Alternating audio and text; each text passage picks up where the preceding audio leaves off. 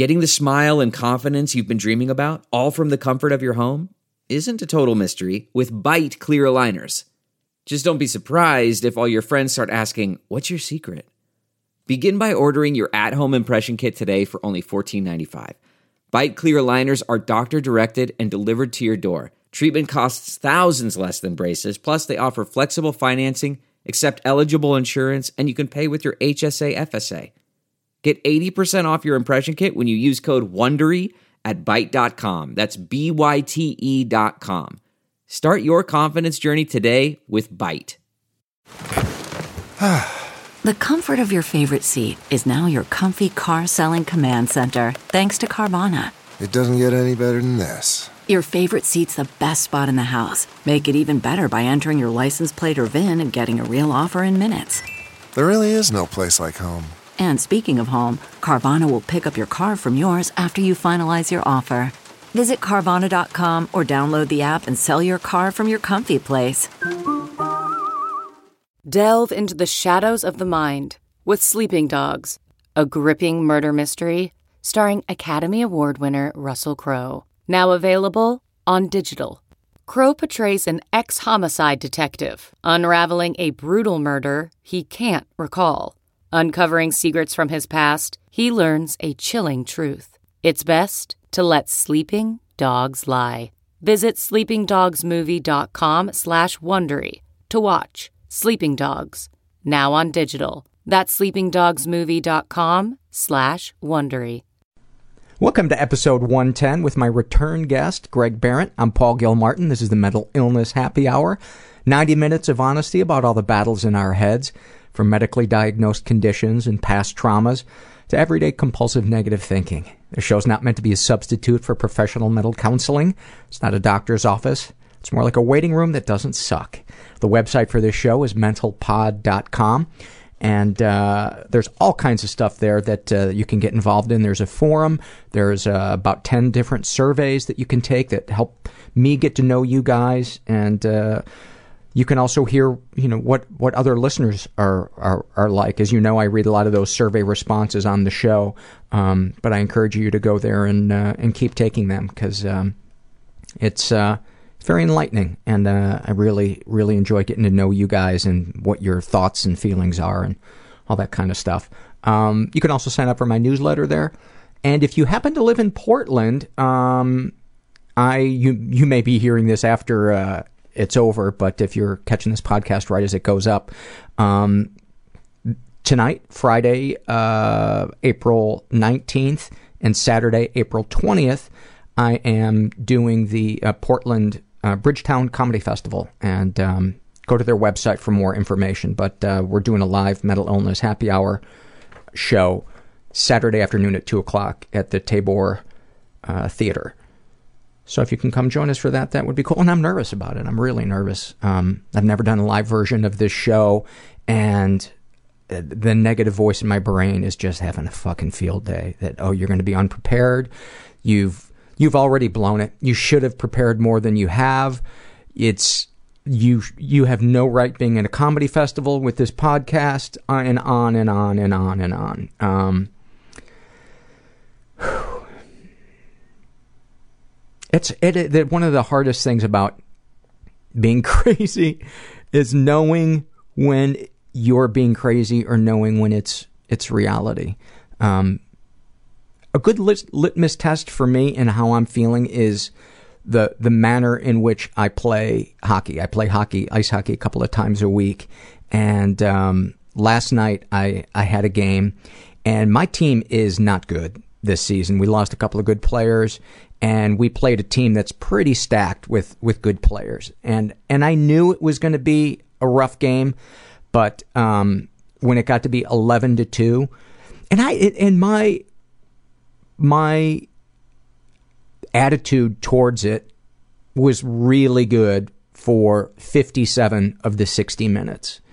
And then they just kept trying to score when it was 11 to 2 with 3 minutes left. And something in me just um I don't know, I just that one of their guys had a breakaway and I was playing defense and I was just like I'm going to run this motherfucker over And um, I'm not gonna lie, it felt good. I knocked I knocked this guy completely off his skates. I fell too, but it it I mean I really unloaded on this on this guy. And the weird part is is I had substitute played for them the week before. They had the game after mine and their bench was short, so they said I said you you know, you want me to play for you? And they said, Yeah. And so I got to know these guys a little bit last week and really liked them and they really liked me. But here I was just one week later and because they're running the score up, I just you know, took this guy's fucking head off. And of course, you know, I got tossed out of the game and he gets up from from the ice and he's just incredulous. He's like, "Paul, why why did you do that?" Why? And I said, "It's you know, 11 to 2 and you're running the fucking score up." And and I just kept saying that and yelling at his teammates. And by the time I went over and got my extra sticks cuz I I had to leave the the ice surface and go to the locker room when you get kicked out. Um, you got to gather all your shit up and do the walk of shame. And I passed by him and I stopped and I and I gave him a little, you know, pat on the back and I said, "I'm sorry. I'm just really frustrated." And he said, "That's okay." And it felt good to to you know clean up my my end of the end of the deal there. And and, and I apologized to each of the guys on his teams uh, on his team as they as they were leaving the ice. I was standing there and I apologized to my teammates. Um, and one of the things that I've learned in in working on myself through therapy and support groups is you can use moments like that to to cull emotional kind of data about what's going on inside you. And so I tried to do that when I came home. I got kind of quiet and I and I tried to think what what was it about them running the score up that made me so mad? Because it doesn't really matter. You know, I'm a chubby middle-aged guy playing in a silly beer league. And I and I was like, "Well, what what did it make me feel as as they're trying to score more goals and there's only 3 minutes left?" And I thought, "Well, it makes me feel disrespected."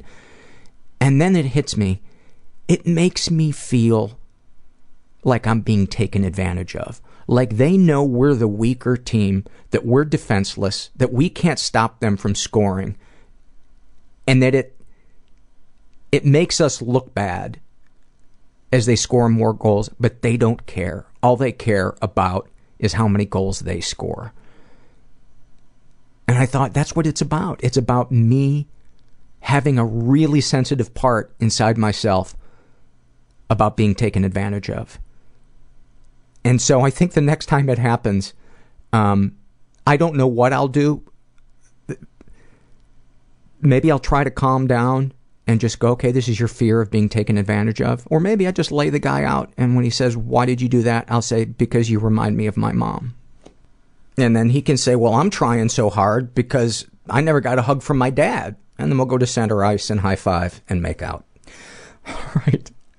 Uh, I wanted to thank our uh, our sponsor for this show, uh, Squarespace. Uh, for those of you that don't know, Squarespace is the famous drag and drop site platform that lets you build a sleek personal or business website in a couple of clicks.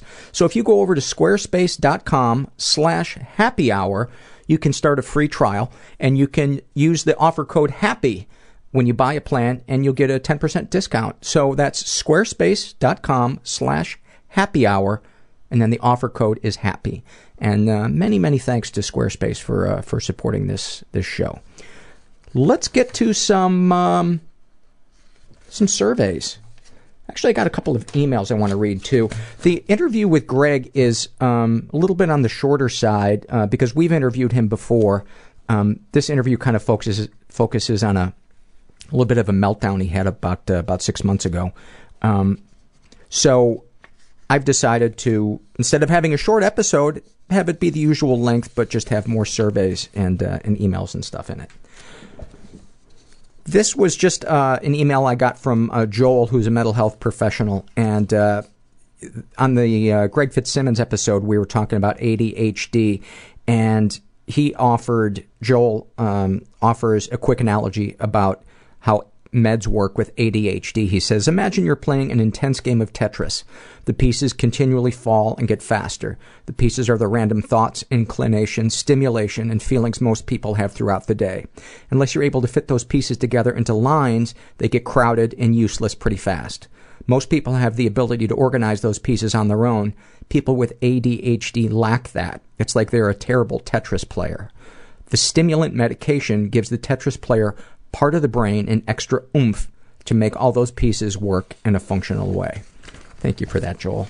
I want to read an email that I got from uh, our listener, Ann, Ann uh, in Berlin, who some of you uh, may know from previous emails. Uh, she always writes so so eloquently. Um, she wrote about being an atheist uh, about a year ago that uh, a lot of people requested to be reprinted. It was so um, so well written. Um, but she, uh, the episode with Greg Fitzsimmons, uh, we tossed the word pussy around, uh, and she's she writes, "I'm not calling you out for using the word pussy as a synonym for weakness, and since I am guilty of the same quote crime, just sharing some ideas that I try to establish in my own head." We call someone a pussy for being weak, yet the vagina is a pretty tough organ. It contains very strong muscles that are capable of pushing out tiny humans that weigh about three kilograms, expand up to 200% in the process, and return to nearly its original shape. The pussy is a pretty self reliant thing. It cleans itself, kills bacteria that enter it, and produces a natural lubricant called squalene that can also be found in sharks. Sharks! Exclamation point. Well, then I think we're agreed from now on we will use the word cunt. Ba-doom boom. Oh, thank you for that, uh, Anne. Um, this is from the Body Shame Collector, uh, written by a guy who calls himself Sweaty Soul. He's in his 30s. What do you dislike about your body? I'm fat and have a small penis. That is the that is what I hate. Uh, by the way, the f- the fat I hate because it's something I've done to myself and only exa- exacerbates the problem of being hung like an infant. The small penis I hate because, well, it's a small penis. Because of these two things, I don't even attempt to meet a woman because it would just be a massive disappointment for her.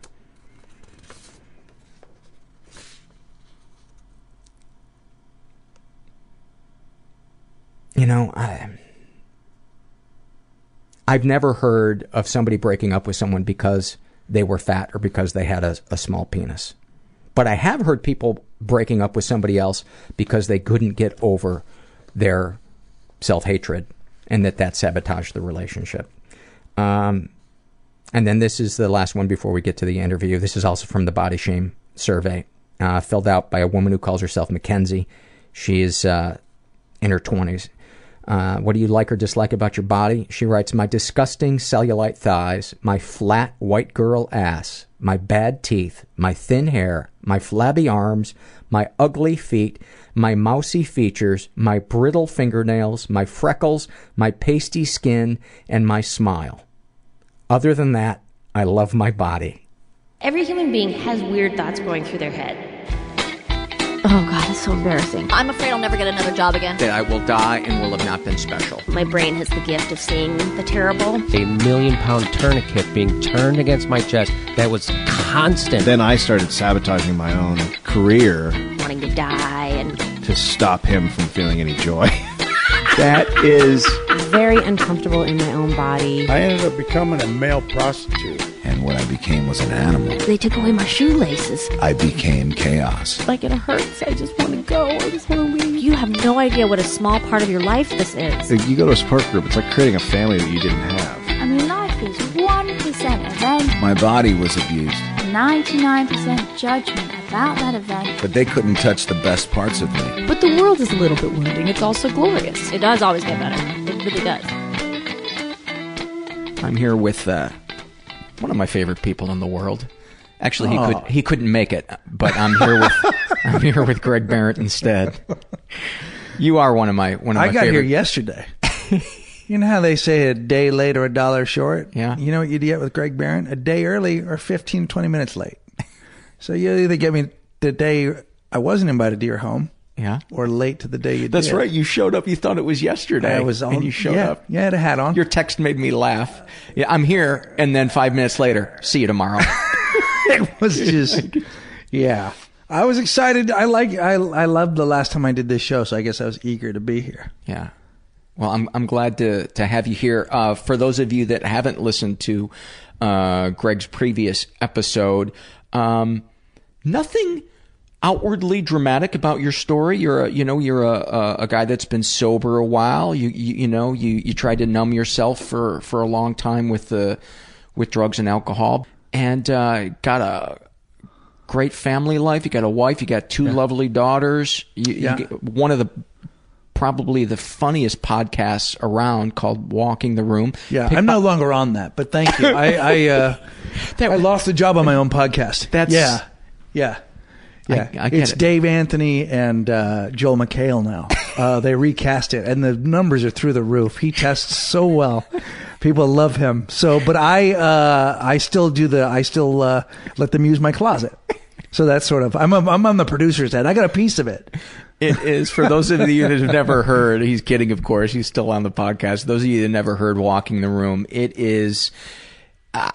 It's so wrong. It's right. Yeah. that's the best way I can describe it. It's the honesty of this show, Right. In a, in a rollicking, politically incorrect. Uh, right but but forward thinking like pro women we're just not pro us yes, like it's a such really you know it's mostly just about the tragedy of two old men who can't deal with the fact that their careers have not gone the way they expected them to and they plan to do nothing about it uh and their parents Yeah. you know that kind of thing Yeah. and if you and also just the curious you know the thought you know can you pick something up with your butthole like those are some of the things that we explore on the podcast Um, it's called Walking the Room. And it was picked by the Onion AV Club as one of the top 10 podcasts of 2012. was- I mean, that felt like a mercy.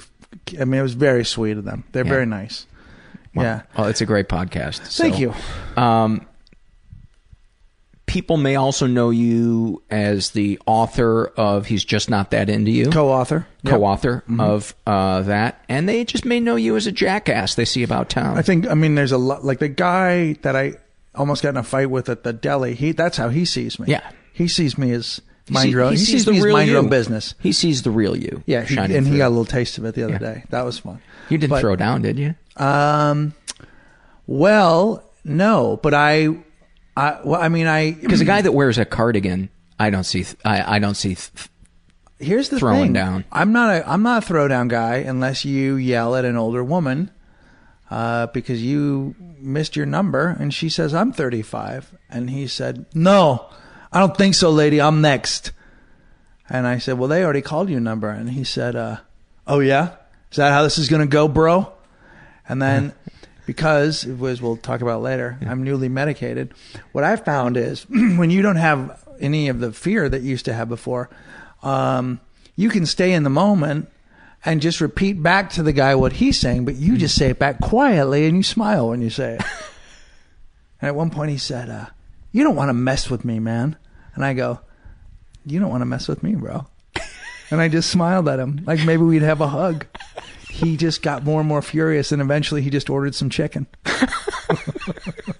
It really was that weird thing of i really was like i really have had this uh, um, this uh, sort of you know kind of awakening through this situation through, using the meds and and i i was just present for it. And i was just like i'm not going to yell but you're also not going to push an old woman around on super bowl sunday this woman's wearing a lime suit she's got enough going against her On a Monday, she's, She's on her own. Take but, but on Super Bowl Here's- Sunday. Here's, my favorite Yeah. part of the whole thing. As we're having this back and forth, and he's getting more and more puffed up, and he's a big dude, and he's wearing sweats. He says, uh, he says something like, you know, you're really you're heading for it, buddy, something like that. And the woman says, "Go ahead and hit him. we're all watching. Go ahead and hit him." And I kept thinking, you know, if he hits me, I can get that computer.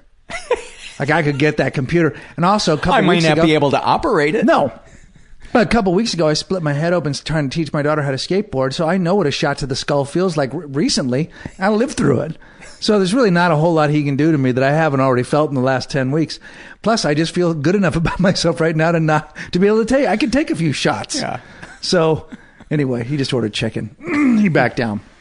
So, um, what would the old Greg have done? The unmedicated Greg? How I'd have met it. I'd have met it with the same sort of ferocity. I would have come back at him as really, Will, you want a little piece of this shit? Because I'll fucking, you know, I would have gone that route. I would have gone like, you want some? Because I'll fucking, I'll tear your fucking lungs out. Like I would have gone to that thing. The problem is that guy couldn't rip anyone's lungs out. So he could, I'm a, you know, I'm a fine enough actor to be able to pull that off. But I couldn't then when that, like if he was like, okay, I'd be like, maybe later. I don't have my lung pulling hands on. Like I don't know what I would say.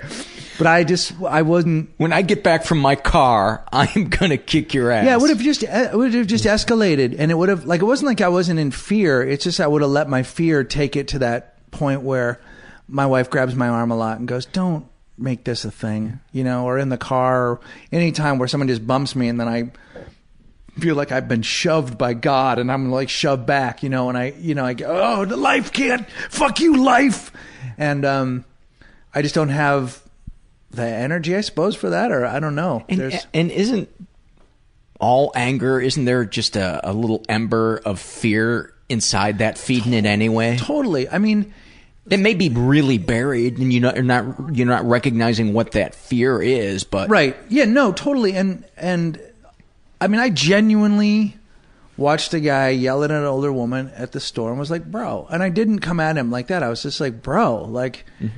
You you have to be clear on this. You're 55 with a mustache and sweats, and this woman is 80 plus. Like, just let her have let her order. Then you can go next or whatever. There were a lot of different ways he could have resolved that. You know, even by saying, you know what, guys, I missed my shot. I'm 34. To which both of us would have said, yeah, go ahead, no problem. Mm-hmm. Super Bowl Sunday. I'm just getting some chicken. He was getting some chicken. He really got pumped up. And then at one point he called me a slob, and I said, "But you're wearing sweats. Like that doesn't work." that really made him mad. and when I got a little, like a little crowd gathered around. There's a little bit. Of, I got, a, I got a couple of laughs. It wasn't a bad set. So let's let's talk about the what what do you want to call it? The episode? The, Yeah, the, totally, mel- whatever. the meltdown. The Yeah. what what I I haven't listened to your podcast Right. in a while. I haven't listened to any podcasts I in get, a while. I get that.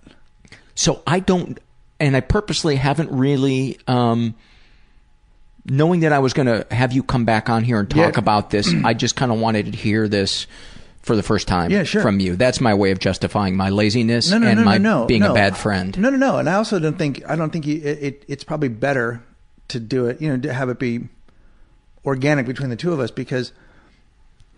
But the way we would discuss it would be different than the way I discussed it on the show. And also, those people live with me from week to week. But it wasn't like a moment of clarity. It was exactly like the escalation of my alcoholism, where finally I'm like, okay, this is something is off. And um, uh, it started in, in July of last year when I it, the end began uh, in Montreal when I went for the festival and I had seven nights in a theater and I was getting crowds of like we had to cancel the show twice because nobody showed up and or two or three people and then I would go out and sit with them and say "I'm- we'd really be silly to do a show. And usually they were hardcore fans of the podcast that had traveled from great distances um, and canceling the show the first night was really difficult and uh, I woke up the ne- and, and and I would find that there would be some sort of an event, and that would send me into a spiral. Now, usually the spiral would, in the old days, the spiral would last for a couple hours, and then maybe last for a couple days. Well, these clouds would come in, and there would just something would set off, and it would be, I would know I was in for days of being under, of just the voices and sadness and hope and just and a kind of hopelessness that I just had not experienced. You know, then I would catch some elevator ride up. I don't know, good review. Or I, some days it would just clear. The sky would just clear. Maybe the right cup of coffee at the right time. But then that ride would go really high, you know, and I'd be on this manic upswing, you know. And I just started to realize that I was going on these swings. They were lasting longer and longer. And the last one ended with maybe you just throw yourself out the window here in Montreal. You just go right out the window. There's plenty of, I mean, you're insured to the fucking gills. Your kids will, you know, they can go to any school. You know what I mean? Like, mm-hmm. genuinely, the people would be better off without me. And that thing where you do realize, like, you know how people are always surprised by a suicide? It's not because it was plotted. It's because it came upon that person. They went, now. It's not this thing, because no one's thinking, they're not thinking about you when they do it. So they didn't, they weren't going to give you the opportunity to help them because while it may have been a series of slow events that led there, the moment is quick. you know, this stuff comes up on people much faster than I think is discussed. And I think people think of depression as this um, sort of block of something as opposed to this very fluid, very quick, fleeting, diving. You know, it's like a bird. It's up, it's down, it's in, it's sideways, and it just comes. And I'm like, if I killed myself right now, which feels like the right choice, people will be fucking stunned.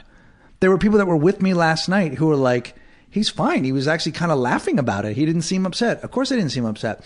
I didn't feel suicidal. And suicidal thoughts are bad. let's just break it. Let's just break it down. They're bad.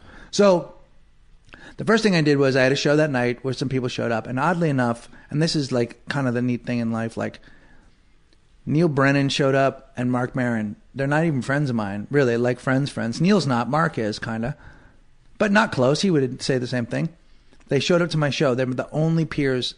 I don't think they're my only peers have seen me do stand up in like since Pardo came and visited me two Christmases ago in Portland.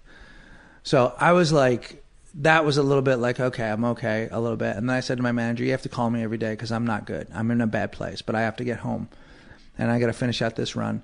So we we actually were vacationing in Hawaii. I went from Canada to Hawaii, staying with some friends, and one of my friends was like, "You just got to get in therapy. Just got go, just go straight to therapy. Like get it, get off the airplane, go home, and go to find somebody." And you had been to therapy before, right? Yeah, but years, okay. years ago. Like when I first got married, I was seeing a therapist, and she was a girl that was like a student at UCLA, and she just talked to me, and nothing happened.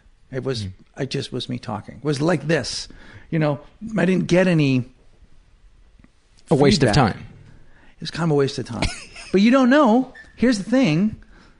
You don't know. Therapists are like, um, you know, they're like running shoes. Like they serve a really important purpose, but if they don't work, they don't work. That doesn't mean all running shoes aren't bad. You just have yeah. to figure. You just have to really want to find that connection because there are some people that are brilliant at this, and there are some people that like at any job. So I think a lot of people think they tried therapy. They figure all therapists must do the same thing, and then they don't go back. So that's a that's something that's important to know. It's like they're all different. Some of them talk too much. Anyway, and the way that you feel when you're in the room with that person is really important because I've been with therapists where I don't feel like my sadness is able to come out for them to yep. experience. Right. And yet I've I can be with a therapist where I just see the look on their face and the compassion on their face and all that sadness can come up and out and then I can talk about it. Yeah. And so there are there are therapists that, whose very vibe will allow you to be more productive. Yeah, and also you have to think about the biggest secret you have and think I don't know if I can tell them now, but can I tell them? You think a year from now, maybe I could tell them that one thing. You know, if you have a hot young girl therapist, you're not going to tell her about chronic masturbating, or that's all you're going to talk about. But it's going to be weird.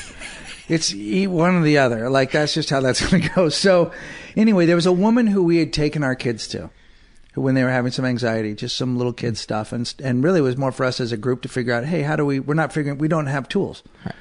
And she was great. And I said, Look, I don't know if you take adults, but I'm in a dive. I am in a real tailspin. And even if you could just sit with me for a, an hour and help me plot out a course with somebody else, I have to go talk to another person. And then I went and saw her. And um, when I would describe to her like what was going on with me, I would say it almost feels like I'm acting against my will when this depression sets in. It's like the episodes feel alcoholic in that like I have to do a lot of apologizing afterwards for behavior I knew was bad at the time, but I couldn't control it. And the real fact of the matter is because that, you were manic or angry in your episodes, both, or withdrawn. Both. Manic, angry, um, paranoid, really paranoid, really like, you know, fuck my manager. It, you know, and I get my telltale signs where I wanted to write my. I always wanted to wake up and write my manager a letter. So that was one of my tip offs. And then Amiira was just always never had my back constantly blaming my wife. Like, you do, well, you don't get me. Why, why aren't you on my side? And she's like, I don't know what you're talking about. Like, it was really, the weird thing is too, with this behavior, at least my experience is, I just focused it on the only fucking person I had trapped to, to listen to me. I could only, you know, I didn't give it. Dave got a little bit of it. And Dave was one of the people that sort of kicked off that thought because he was saying to me in our episodes, like, Jesus, you're like here today. And I'd be like, yeah, but you're crazy like I use Dave as like the sick one in our relationship when in fact, you know, he has a pretty healthy relationship with his anger and I have a really unhealthy relationship with my happiness. so I'm the happy one. So because our contrasting personalities on the podcast are that I'm the sweet one and I'm the listener and I'm this and what other horseshit I told myself about who I was. So anyway, long story short is we spend some time together and I keep saying to her, it feels almost like I ha- like there's a shift inside my body like chemistry. I feel a change inside and I can't I can't go there again. And I started to have an episode again and I had a fight with Amiira, which we hadn't had for the first six weeks of therapy, but then we had a really bad fight where she was like, I'm done I'm done. Like we're done. And we don't fight that often, but she was like I've she just hit her breaking point. And uh I went the next day and and she said, Okay, well go see your physician. And I saw him the next day the day after that. We just put one of our dogs down. And uh Always good timing. it's I mean, it was all awesome. It was all happening at an awesome pace. And then he gave me prescribed something for me called Lexapro. So he, she said, I don't know what you'll be prescribed. You know, these are the these are the drugs that you know. She was throwing some names around, Xanax or whatever. And anyway, he said, I'm gonna. This one is fast acting and you know pretty strong. So I'm just gonna give you a tiny bit of it. So it's like 20 milligrams for a whole dose, and it, I took and take still take just five. So I just took a little bit of it, and literally within hours, I had to go do uh, that uh, Pardo's um, right right now. Is that what it's called? The thing that was the writers' room. Oh, right. Yeah. And I was like, what is happening? I'm sitting backstage. I have zero anxiety about going on, which is my fuel. Anxiety can also feel good. Anxiety can be that weird, like, oh, we're going to have a good time. It's going to be awesome. And I don't have that. And I'm like, what is this going to be like? But at the same time, I ain't tripping. I don't care how good the other comics are in the room. I don't care about Moshe's career or Tompkins or any. I'm not care. I'm not care about any of it. I don't know if Tompkins or somebody was there, but anyway, I just go out and do my set, and I'm completely present for it, and it goes great, and it's fine, and it's been pretty much that journey ever since. You know, like very like um, it's like I say an elevator stopped falling, and then all of my problems fell to the ground, so we weren't all falling at once, and then I could see what size they were there are still problems. My problems are not solved, but my approach to them is like, oh, okay, well, we'll figure this out. That's a great way of putting it. I recognize that sound. It's time to give our sponsor a little bit of love, and our sponsor is Squarespace. Do you want to build a website the right way? Then go to squarespace.com. You guys have been to somebody's website before where they clearly have a passion for something, but it looks like the person that designed it was high on crack. I say you get away from them and their crack pipe and their complete lack of knowledge about color schemes and design. And you go to Squarespace, where you can find a gazillion different templates to use, beautiful color schemes. You can change the template at any time. It's super intuitive, it's drag and drop. Comes with award winning 24 7 support with cloud hosting and real time analytics. And you sign up for a year, and Squarespace will throw in a free domain name. How do you like that? In fact, if Greg Behrendt were to go right now, he could sign up and he could get the domain name Hard Again for cardigans. Huh? Greg likes sweaters. Bad joke. Uh, support the show by going to squarespace.com slash happy hour and starting a you can start a free trial with no credit card required uh, and then when you decide to buy when you put in the offer code just put in happy and you get a 10% discount. So that's squarespace.com slash happy hour offer code happy. Squarespace. Everything you need to create an exceptional website. So that was really like that's been my experience, and it's you know it's in- interesting because I've talked a lot with my therapist now about brain chemistry and what your what your brain will do when you allow it to, and what my criteria uh, is for happiness, which is not it's it's not actual happiness; it's a lack of unhappiness. You know, I like being here. In fact, I feel like if I go up too high, I start to go like I don't want to. That's scary up there. Stay down, do the work. I'm able to have a good time and enjoy things, but the thing what I thought was happiness was a mania almost. Do you get that? Yeah, I, I, I have experienced mania before, as I described to you when I was a guest on your your podcast with the Right. bu- buying of the domain names, where I was just, you know, Right, buy- right, just uh, right. you know, for practically you know, forty eight straight hours, just Yep. gobbling up do- useless. Yes. useless domain names. Yeah, I love it. Cons- just absolutely convinced that, but but I don't have episodes like that um, very very often. But Yeah. but there is a a focus and a drive and a sureness to um, manic behavior that is really intoxicating. Really intoxicating. Yeah, yeah, totally. Uh, um, but always for me, this would happen a lot with songwriting, uh, even joke writing. I'd be super excited about it. We'd work on it. We'd make it. We'd record it, and then I'd listen to it, and I would go into a depression that I couldn't comprehend because it was like, oh God, it's awful. Mhm. And it's like it's none of those things. It's just a thing that you wrote that's pretty good, and and the next ones will be. You know what I mean? Like I would attach an importance and what was going to happen, and this is the thing, and now we're doing it, and it's all going to be awesome. And fuck, that's just it's not the thing, and I don't know what this. I mean, I kind of had that with the podcast, to be honest. Like I, we were doing the podcast, and it was going really well at first, and I'm like, oh, we're on the Maron track. Here we go, baby, I'm back, and that didn't happen. Um, but it also didn't also but then it it became its now I see it as its own beautiful thing. Like Dave and I have a rhythm now and a I just love it. Like I don't care what happens. Nothing has to happen with it. It's perfect. It's just perfect and I love it. But I did I was attaching some and then I had a like, oh, the podcast isn't going well and I'm not going to work on that anymore. And I'm an idiot some for things. ever thinking that it was Yeah, going to be more I- than it is. Yeah, you know. And right, exactly. I felt exactly. I felt exactly like that. So it's it's and I relate to this so much. It's almost like there there's an addiction to binary thinking. When in Right. reality, it's like you were describing depression. Is this just much more fluid and, and kind of nuanced, and it and it doesn't have to be predicted about where it's going to. And No, and it's all you know is that like all I know is that there right now what I have is a uh I watched this documentary yesterday about James about the making of the James Bond films. It's fantastic. It's on Netflix and it's just about it starts with just starts with Ian Fleming and goes all the way through uh, um, the most recent Bond. And Ian Fleming, after the war, just was lost. And they said this phrase that I loved. And then they said, and then she started, he started working on the James Bond stuff. And he knew what the mission was. He knew what he was supposed to be doing. And it's like, for me, a lot of times it's like, it's just, just, I just need to know it. I don't need for it to have a result. I just need to, what am I doing?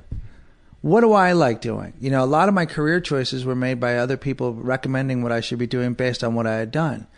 You know, I talk about the book now with the idea of like, once I got to Oprah, the mission had been accomplished. It didn't need to go beyond that. But I took it beyond that because that's what people do. They make careers out of it and you got to sell books and people, girls want to know and blah, blah, blah. But in my heart, I was like, that was perfect. It was a perfect day. I went there. I made people laugh.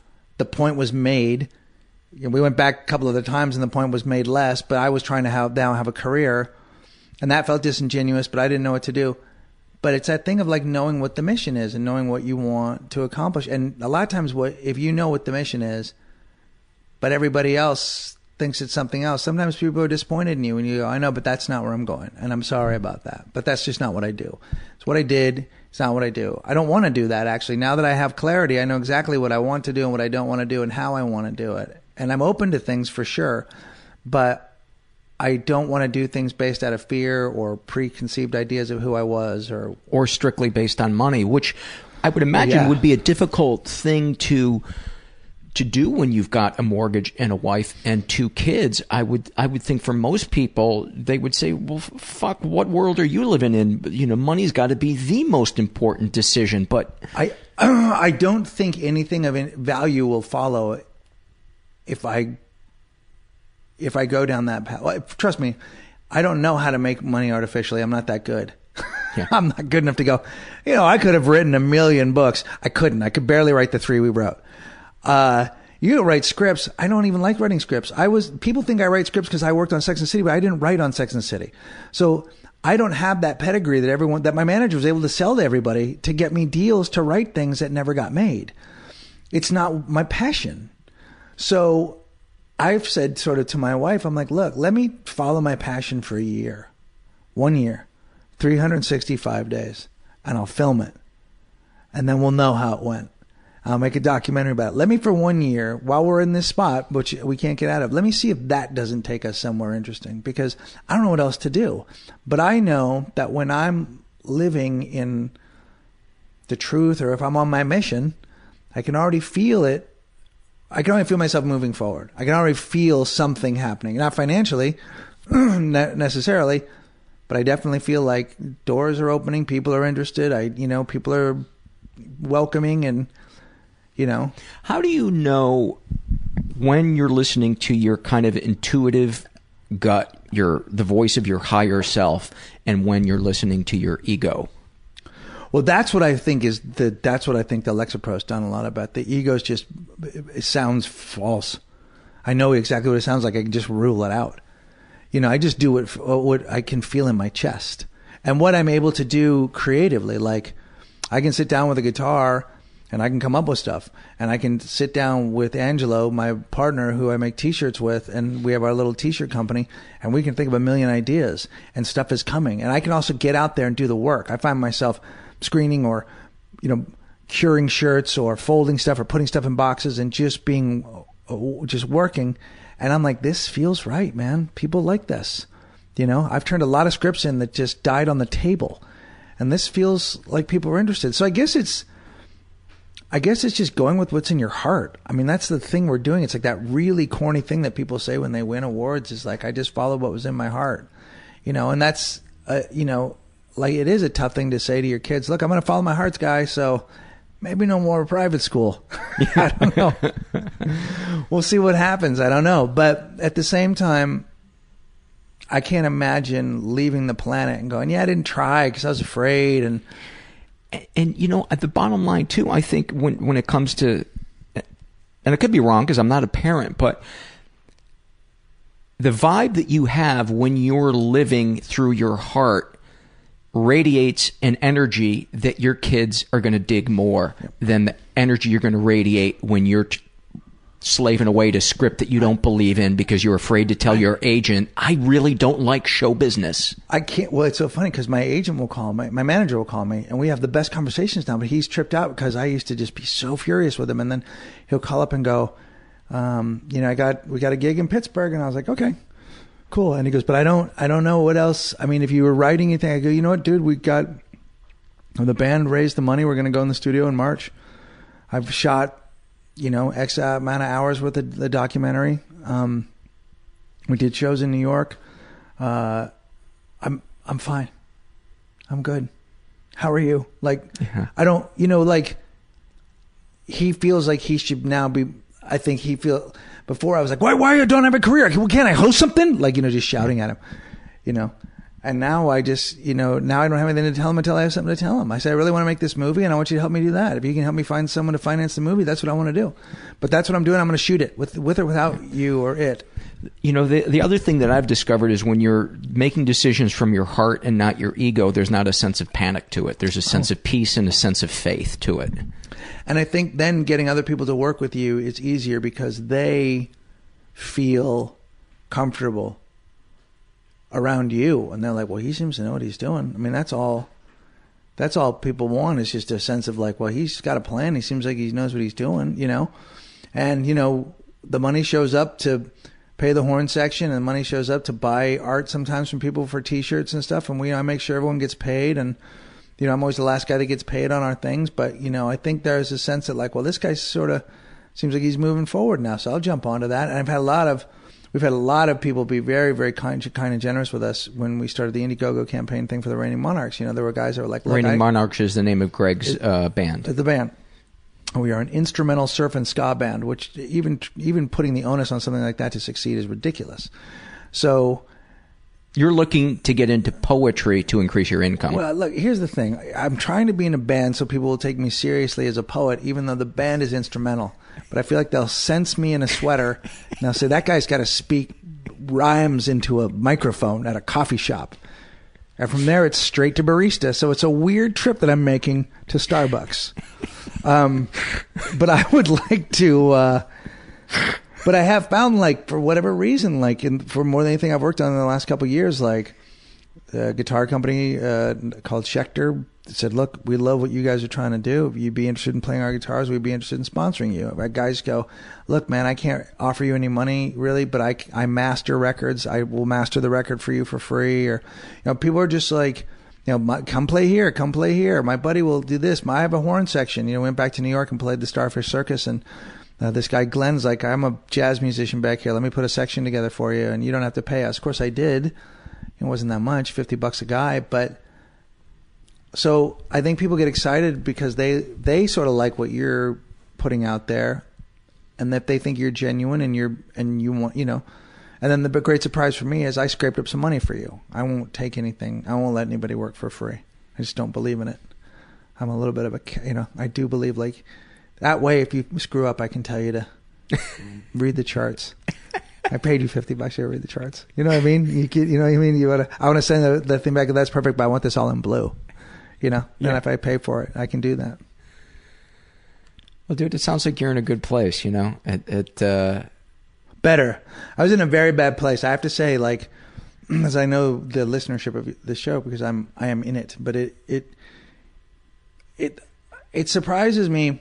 You know, when when the, the he's just not that Into You came out, and a lot of people were, "May- how could somebody, how could somebody not know if a guy didn't like him? It's so simple. It's not simple, and that's the same thing like with depression. Like it's not simple. And a lot of people are afraid that, like, a lot of people are under the impression, like, you know, taking meds is cheating or it's quitting or something like whatever. is taking insulin Uh, cheating for diabetics? I mean, that's the way my doctor described it. He's like, look, you have an illness and this is the cure. It's like you have diabetes. And once you've gotten to a place where you feel leveled off, we'll take you off the mm-hmm. pills if you want them. And that doesn't mean that you shouldn't continue to do spiritual work and exercise and try to eat healthy and talk to a therapist. If anything, this thing allows you to do more of those things. You know, the one drawback for me is it slows my metabolism down. It's been hard to keep off weight, but I'm like, I don't care. That's the thing, I don't care. I'm like, you know what? I'm good looking enough. It'll work. It'll be fine. I'll go on a hike. Like I'll walk with the dog. I'll try and count my calories. I don't care anymore. Like that guy, I like that. Living in that way where you have to be this perfect version of yourself is just a bummer. You know, give, forgiving yourself makes it easier to like, go on a diet because you you're doing it kind of for fun. Like, can I get this ten pounds off? Just get ten. Don't get thirty five. Just take off ten. Just don't make it such a big deal. And also, there's no there's no answer at the end of thirty five pounds either. right. Like uh, now I'm lovable. Right. Exactly. Now I'm okay. Right. It's actually better for me to try and be lovable and likable, like, you know, oh, a little overweight than it is to try and think that that's going to, because then you have this other, well, no, now I get the weight, then I'll get my hair cut right, then I'll find the right clothes. You know, there's always this other thing. It's never You know? ending. It's never ending.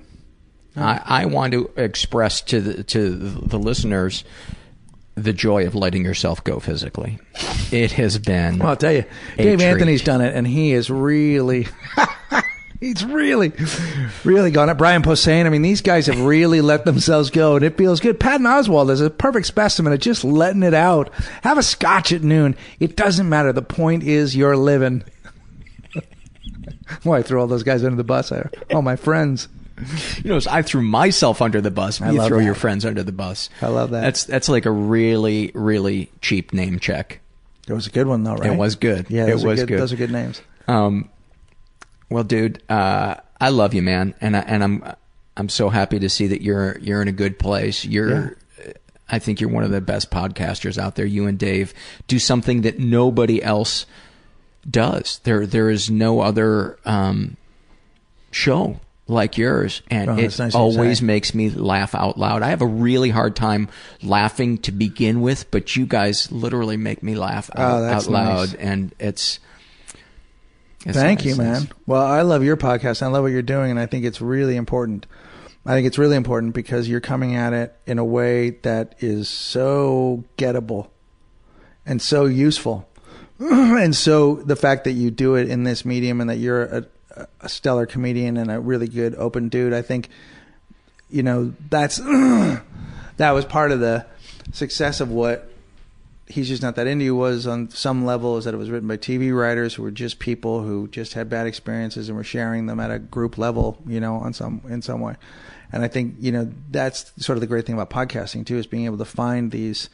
You know, you know, uh, the when and I'm like you, I don't listen to them anymore. I don't watch stand up. I don't. I've never, I never actually, with the exception of music, and, and nowadays I find listen, my, I find myself less doing the craft I'm involved in because I'd much rather do something else. Yeah. And I don't want to borrow anything.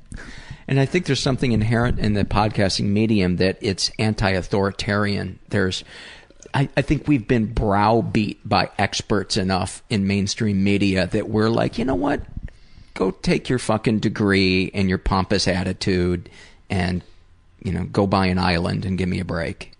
Yeah, totally. Because I also think that like this is the wave of the future, and you are also. I heard um, I heard Billy Corgan talking on a podcast from the Smashing Pumpkins, and he was talking about you have to look at your we have to, we have to look at it all differently now. There's going to be less money for everybody, but people are going to have little groups that they are a part of and belong to and and are responsible for and creating content for those groups of people. And they'll be small groups, but they'll be groups that will stay with you for a long time if the content is good and if you connect with them in the right way. And I think there really is a, there really is because I think people always are trying to be a part of a community. Anything that you like, you want to be able to say, well, we're in the group of people that like Portlandia. You know, and that makes you feel good, or whatever it is, or Downton Abbey, or whatever it is. And so I think with the Smashing Pumpkins, and I think people like to be in a group. Now you can actually reach out and kind of connect with your artists and you can find the other people really quickly. And podcasting, you can find it very quickly because this is an incredibly active community. And I've said this before, our people are just outstandingly broken. they're they're uh, the way that they connect to each other is a beautiful thing to to see. Um, just the the community that you that you guys have created, and it it gives them something to bond over. You know, it it's obviously your your show just in and of itself is entertaining as hell and everything, but it's got this really cool added thing of um, it's this community where people know each other and they'll yep. and they'll riff on something that you guys said, and all of a sudden there'll be eighty comments.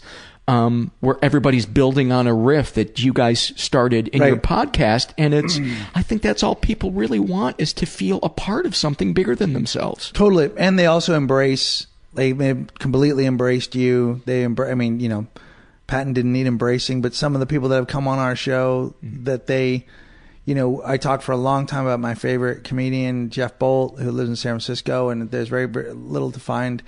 And then he came on our live podcast, and when he came out, the crowd gave him the kind of cheer that he deserved because he'd been spoken of so reverently on our podcast. That when he came out, they were like, "Yes!" before he even started, and it made me so proud of them for being so cool to him. Yeah, like, oh, like oh, that's so beautiful. You're my friends, and you and I told you this guy was great. And when he came out, you gave my heroes welcome. And they did the same thing to my dad when my dad appeared on a on a, on a live event. They gave him a standing ovation. Like to me, it's like, oh, you really are. You really give a shit. Like this isn't just some. Yeah. You know, this is you aren't just being cute. You're being loving. You're actually saying, "Hey, I don't even. I've already. Greg's already said you're great, so we're in." And do you think some of that is because you've laid yourself bare on your podcast? Yeah, same with yours. That's why they connect. Yes, totally. Because I think that's your that's been the only card I've ever been able to play in my stand up is my truth because I don't uh god it's so funny. I just wanted to be weird when I started and I just didn't that's what Jeff Bolt was like just incredibly weird. I watched Rory Scovel the other night and I was fascinated by how weird and interesting he is and that's the kind of comic I wanted to be. This is not who I am I have to come from this really like this just happened and I'm all messed up about it kind of place. Mm-hmm. And that's the that's what I that's what I do. So that's why the podcast was like perfect for me because I'm like and I don't have to be funny the whole time. And I have this buddy who I just have to make laugh, you know, this audience of one who gets a kick out of me. I mean, Dave's biggest the nicest thing he does for me is show up and laugh at me once a week and I feel validated, you know? Yeah. Right on, buddy. Do you want to uh I will kill him though at some point. That's a weird thing. Do you want to uh, go out with any uh, fears or loves? Did you did you uh, prep or you want to? Uh, I like to free some, form it. I like you want to freeform it? Yeah, yeah. All right, yeah. let's start with some fears. Let's let's go back and forth. Okay. I'm afraid the pills will stop working. oh my god, I have that. I have that one too. Um, I'm afraid that uh, I'm so much less authentic than I think I am, and everybody else can sense it, but I can't. well, that's not real. I fear that uh, the ground that I've made back up with my wife, I'll lose. Uh, I'm afraid that I think that I'm an easy person to be around, um, but I really just don't have any idea how difficult I can be around. That then I'm uh, uh, unbearable sometimes and don't really know it. Uh, I have that same fear. Uh, I'm also afraid that my children will die. Uh, I'm afraid of my pubic hair turning gray.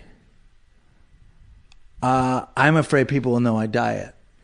Um, I am afraid that I'm going to be that guy on the hockey team that everybody goes, oh, that old fuck showed up. Now there's no way we're going to win. He's so slow. I'm afraid that at one point everyone in my band will go, dude, you just can't play. Like this is sweet. And thanks for the gloves. Yeah. Thanks for the fingerless gloves, bro. you can't play. Uh, I'm afraid that I am, if my podcast gets more popular, I'm going to start to have sycophants that tell me things about myself that aren't true, and I'm going to believe them. Then all of a sudden, one day, I'm going to look back and go, oh my God, I've become this phony, fucking intolerable person. I'm afraid that Dave's comedy album will be a massive success and that we will we will gain an audience of people that only like him and then I'll have to read shitty fucking ats on Twitter.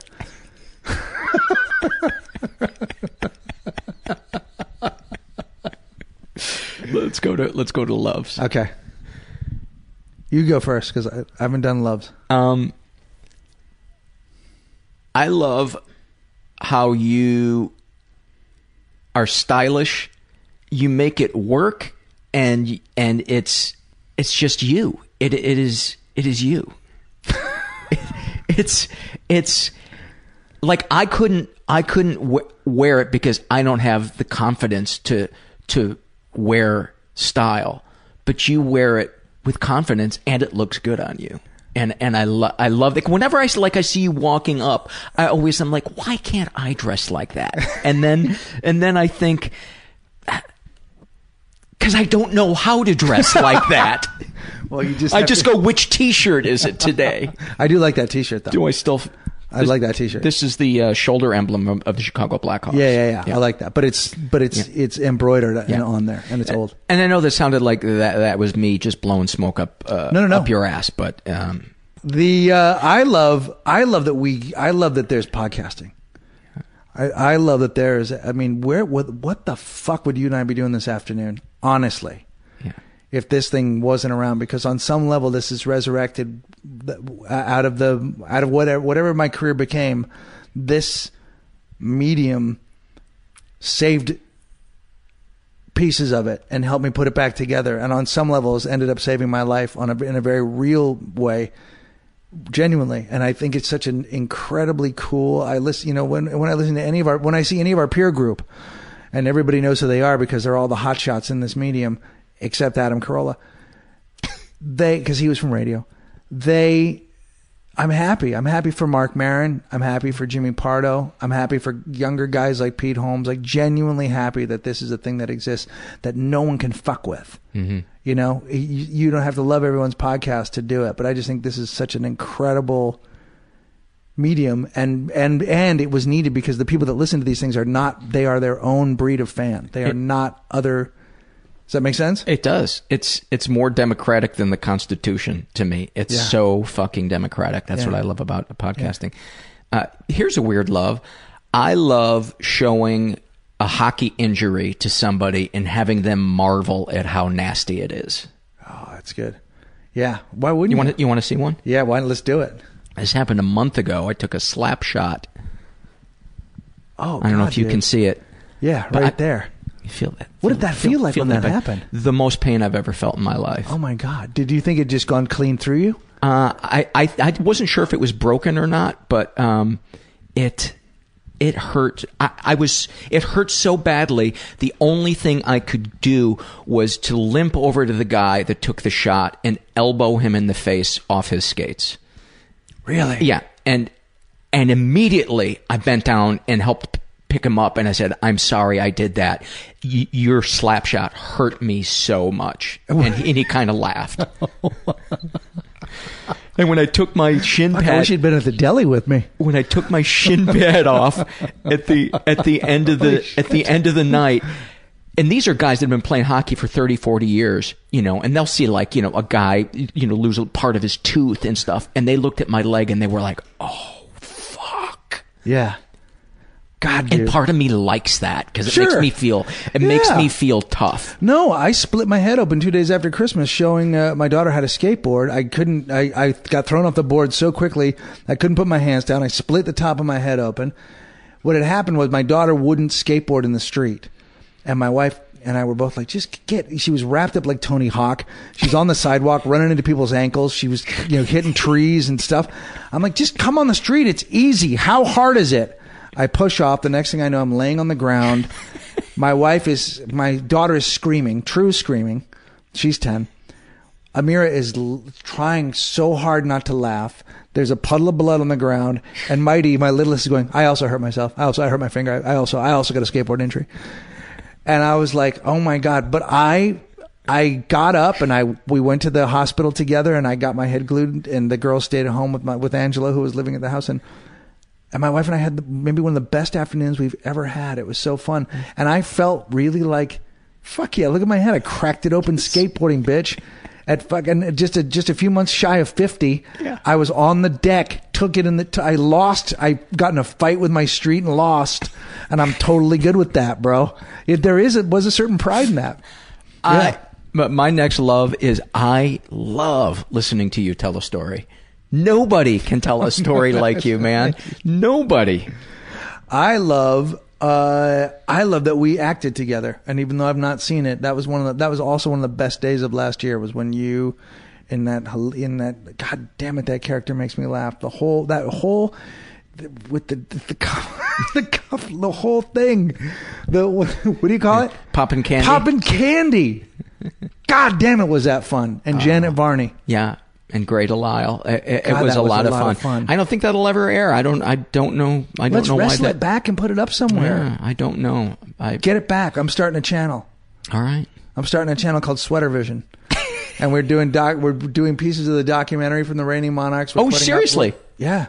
And we're doing a st- why not have your own network? Oh, when you said Sweater. Vision, I thought it was a joke. No, Sweater Yeah. Vision is what we're calling it because that's sort of my little moniker thing. But then it will be uh, updates on the Reigning Monarchs, uh, some walking the room stuff I'm going to do with Dave, uh, some Estoy merchandise, just the T-shirts and stuff. And I, if for some nothing happens with your thing, let's take it and put it up and pimp it and make a T-shirt and Where uh, Estoy E S T O Y merchandise, Mm-hmm. Merchandise. is your is your uh, t-shirt and clothing company. Yeah. And where is there a website for it? Uh, it's just destroymerchandise.com. Okay. And just go and you'll find it. And uh, it's got all the Walking the Room Reigning Monarchs and Dave Anthony and now Greg Proops. You know, we're just taking on people and doing Well, I'm I'm, I'm looking to do some some new and different t-shirts. So We're- I, I, I mean, should we're your, definitely talk. yeah, yeah. You're my bitch. I, I'm your bitch. I love a good T-shirt. Nothing wrong with a T-shirt. Solid one. Um, well, I think that's a, a natural place for uh, for me Yeah. to kick you out my front door. Oh, you got to. I thought we were very natural. Dude, I love you. I love you too, buddy. Thank you so much for Yeah. uh, for sharing your life with uh, not only with me but with uh, with listeners. Yeah, I like your listeners. They're good people. Well, there's one guy I don't like that much. Me. ah, good night, everyone. Yeah, I love that man. Many thanks to Greg Behrendt. And um, I want to say before I take it out with some surveys? I want to remind you that there's a couple of different ways to support the podcast. If you feel so inclined, you can go to the website mentalpod.com and support us financially by making either a one-time PayPal donation or my favorite, a recurring monthly donation. You can sign up for as little as five bucks a month. You only have to sign up once, and as long as your credit card doesn't expire, you don't have to do anything. It just takes the money out, and uh, I really appreciate those of you that have signed up to do that because it's uh, getting me closer to my dream of being able to support myself doing this this podcast. You can support us financially by shopping at Amazon through our search portal. It's on our, our homepage, about uh, halfway down on the right hand side, and you can also support us by um, going to iTunes giving us a good rating. That boosts our ranking, brings more people to the show. And you can support us by spreading the word on social media. I want to thank the, those of you that have stepped up to be transcribers as well. If you want to transcribe an episode, um, shoot me an email at mentalpod at gmail.com and um, I'll shoot you a, I'll just shoot you. Shoot you right in the face. I'll uh, shoot you back a document that has some formatting notes on it. And uh, just be forewarned, it takes an average typist about uh, a full day to transcribe an episode. And I know we've got some listeners that have signed up for it and uh, didn't know what they were getting into and are sitting there silently in shame, not doing any transcribing. That's okay. Uh, You can't yell at volunteers. Well, you can actually, but it wouldn't be nice. Let's get to some fucking surveys. How about that? This, as I told you before, I like doing um, a packet of surveys. Um, and this was filled out. Th- this is three surveys filled out by a guy who calls himself J Dub, and he is um, straight. He's in his thirties. He was raised in an environment that was a little dysfunctional. Um, and this is from the babysitter survey. Um, he says, uh, my babysitter was in high school. I was maybe five, six, or seven. We played doctor and examined each other's genitals. Uh, did you ever tell anyone? Uh, he writes, no, I didn't tell anyone, nor did I think, uh, nor do I think it has had any effect on me. Uh, remembering these feelings, what feelings come up? He says, I feel nothing about this.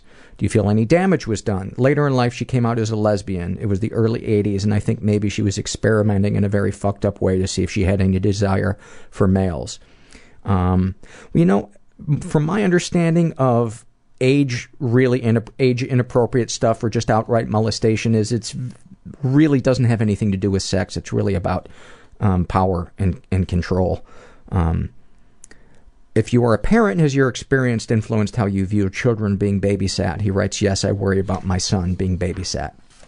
And this is from his Shame and Secrets survey. Um, ever been the victim of sexual abuse? Yes, and I never reported it. Deepest, darkest thoughts. I think about abusing women, slapping them, choking them, making them cry, making them do sexual acts they hate, peeing on them. I'm also attracted to girls in their young teenage years, 14 to 15 age range. What are your deepest, darkest secrets? Uh, I've cheated on my wife and slept with married women. My wife doesn't enjoy sex anymore and has told me that I don't turn her on. I think I have done these things to fill a psychological and physical need. Um, sexual fantasies most powerful to you. My fantasies involve forcing women to do things they don't want to do, so technically it's rape. Holding them down while I ass fuck them, slapping them, coming on their face, calling them names, pissing on them, degrading them to the point of tears. Um, would you ever consider telling a partner or close friend? He writes, No, the last time I shared a fantasy with my wife, it wasn't one of the ones I listed above. She got pissed because it wasn't what she wanted to hear. She didn't speak to me for three days. Do these secrets and thoughts generate any particular feelings towards yourself? He writes, Anger towards women, my wife specifically. Um, you know, maybe that stuff did affect you because it sounds like there's there's anger there towards women. I mean, I'm going to preface it with what I always say: I'm no psychologist, but I am a pretty good skateboarder. You know, even just to talk about the stuff that's going on with your wife, but there's there are very few people I know that were touched as kids that it didn't affect them, but a lot of people, um, it takes them a long time because you shove it down so deep to not think about that. Um, and this is from his happy moments survey. Um, his happy moments are, he writes, My happiest moment is when I'm playing with my son. I feel he is the reason I was placed on this earth.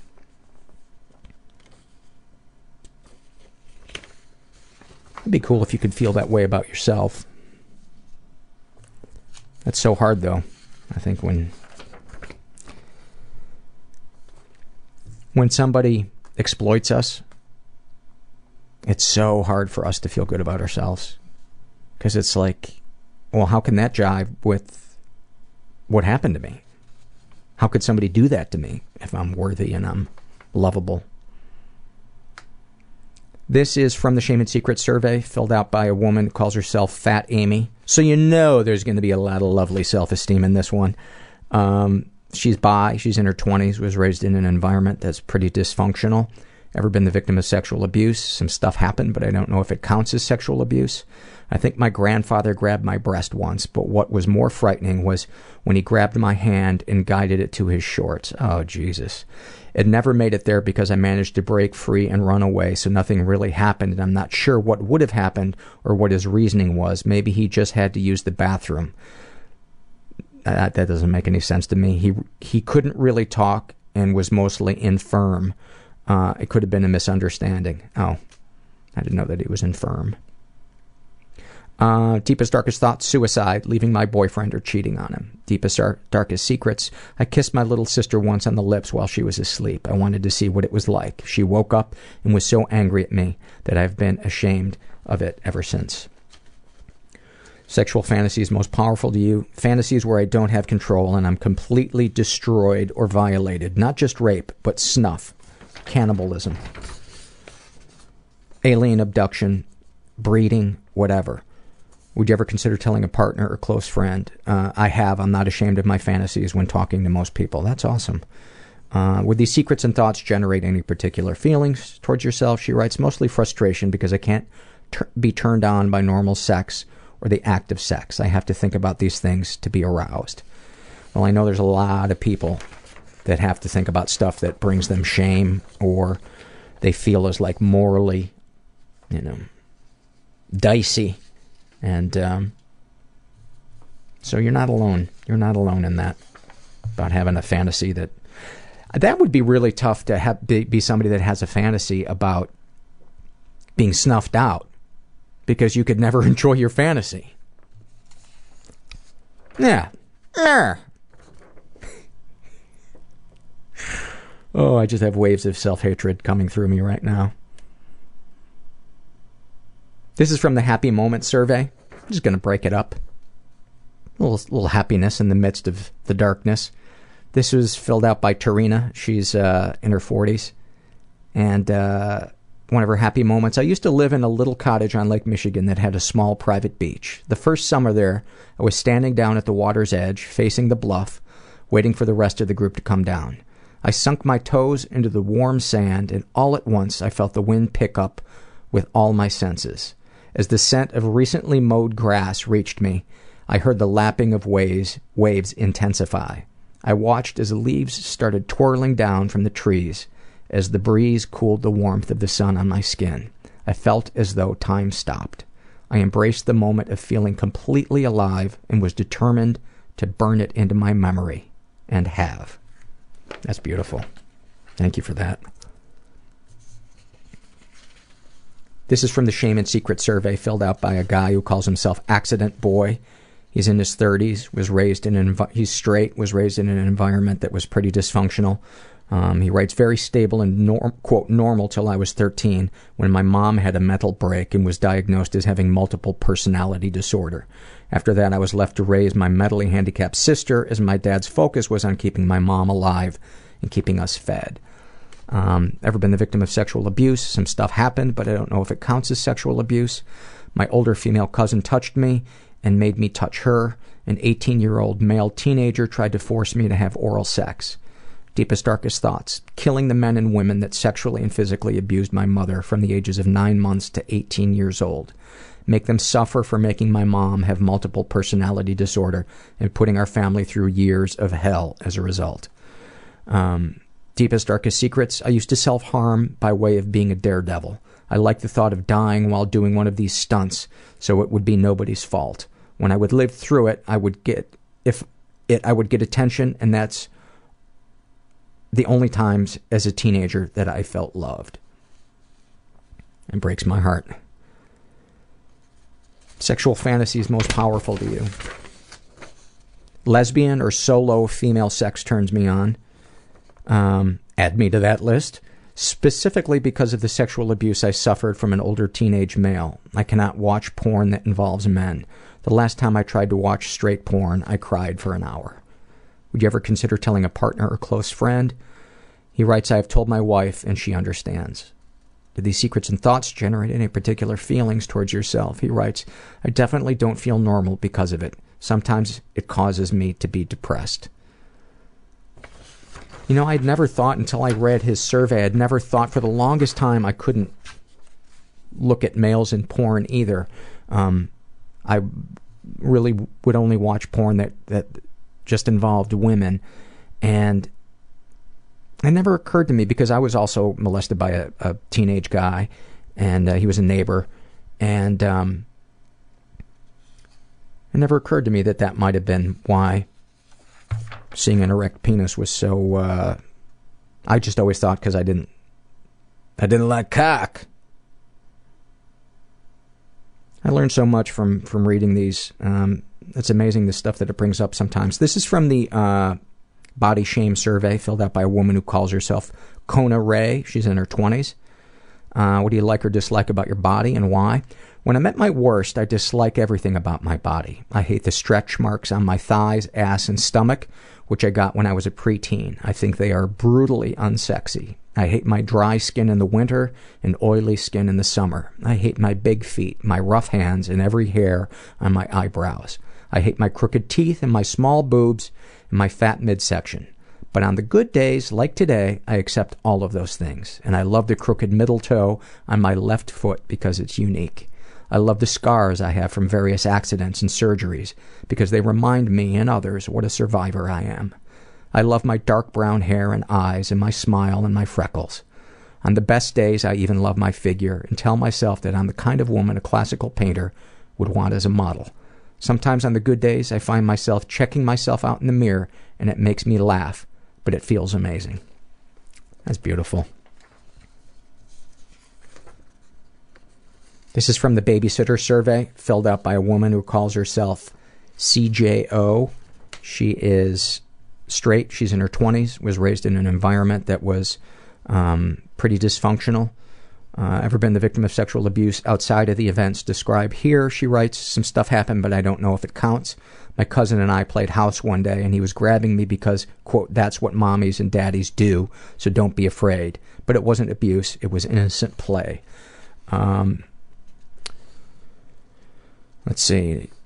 He was my sister's boyfriend. He would sometimes come over if everyone was at work uh, to watch me. He was 23 and I was 13. For some reason, um, it didn't affect me at all. I just wanted to sit closer to him and talk to him. I loved when he said my name, and it made me jittery inside. I always pretended he was my boyfriend. I always played with his hair or rubbed his back.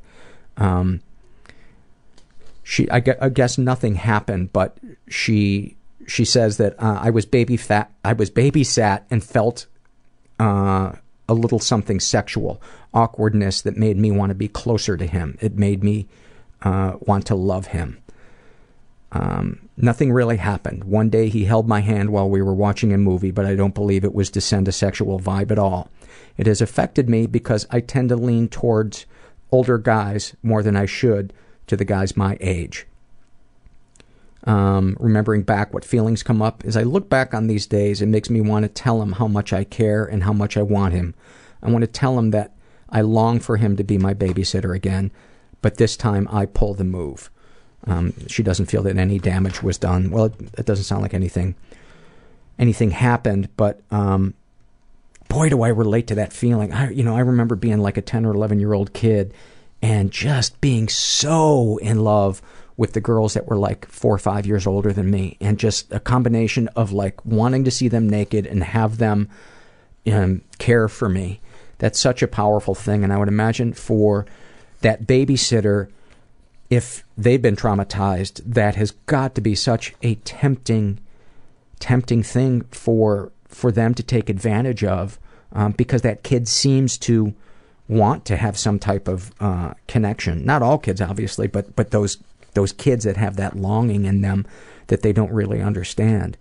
Um, and I think that's why I I hear so often about um, that happen that happening with babysitters. Why I created the uh, the survey. Um, this is an email I got from a listener named Chad, and I just uh, this just made me smile, so I wanted to read it to you. Um, uh, I introduced my loves as a game during family dinner. I was afraid this would turn out awkward and drop off into uncomfortable silence, and it took a little encouragement to get it started. The following day, my boys told me they were looking forward to dinner so they could talk about new things they thought of that they love. This is now a part of our family dinner discussion every night and will likely become a family tradition for generations to come. That made me fucking smile. And I'm going to take it out with a happy moment filled out by a listener named Melissa, who is uh, in her 30s. And uh, her happy moment, she writes, I love owls more than anything else in the whole wide world, especially baby owls. There's nothing cuter than a tiny puffball with huge eyes. One day, my coworker instant messaged me and told me she wasn't coming into work because she found a baby owl in the park. I asked if I could come see it, and she said yes. It was everything I had imagined and more. He was so soft to the touch, and I rubbed his feathery little head against my cheek. I couldn't believe I was actually holding a real live baby owl. If you held him in your hand and laid him on his back, he'd fall asleep, and his tiny little feet with sharp claws would uncurl. My friend gave me some raw hamburger to feed him, and he very gently ate it from my hand. The best moment was when I tickled his tummy. Yes, I even said tickle. He gasped, looked down, and puffed all the feathers on his chest outward. That had to have been the cutest thing I've ever seen. I was so happy and didn't want that moment to end. I was in a miserable marriage at the time, and for that relatively short moment in time, I was genuinely happy. I actually have pictures of me with the owl, and it's the happiest I've ever seen myself in a picture. Thank you for that, Melissa. And thank you guys for continuing to uh, help me build this community. And um, yeah, I just feel a lot of gratitude. And if you're out there and you're feeling stuck, you're not alone. There is hope. And thanks for listening. Everybody I know is bizarrely beautifully Everybody I know is bizarrely beautifully fucked up in some weird way. Bizarrely beautifully fucked up in some weird way.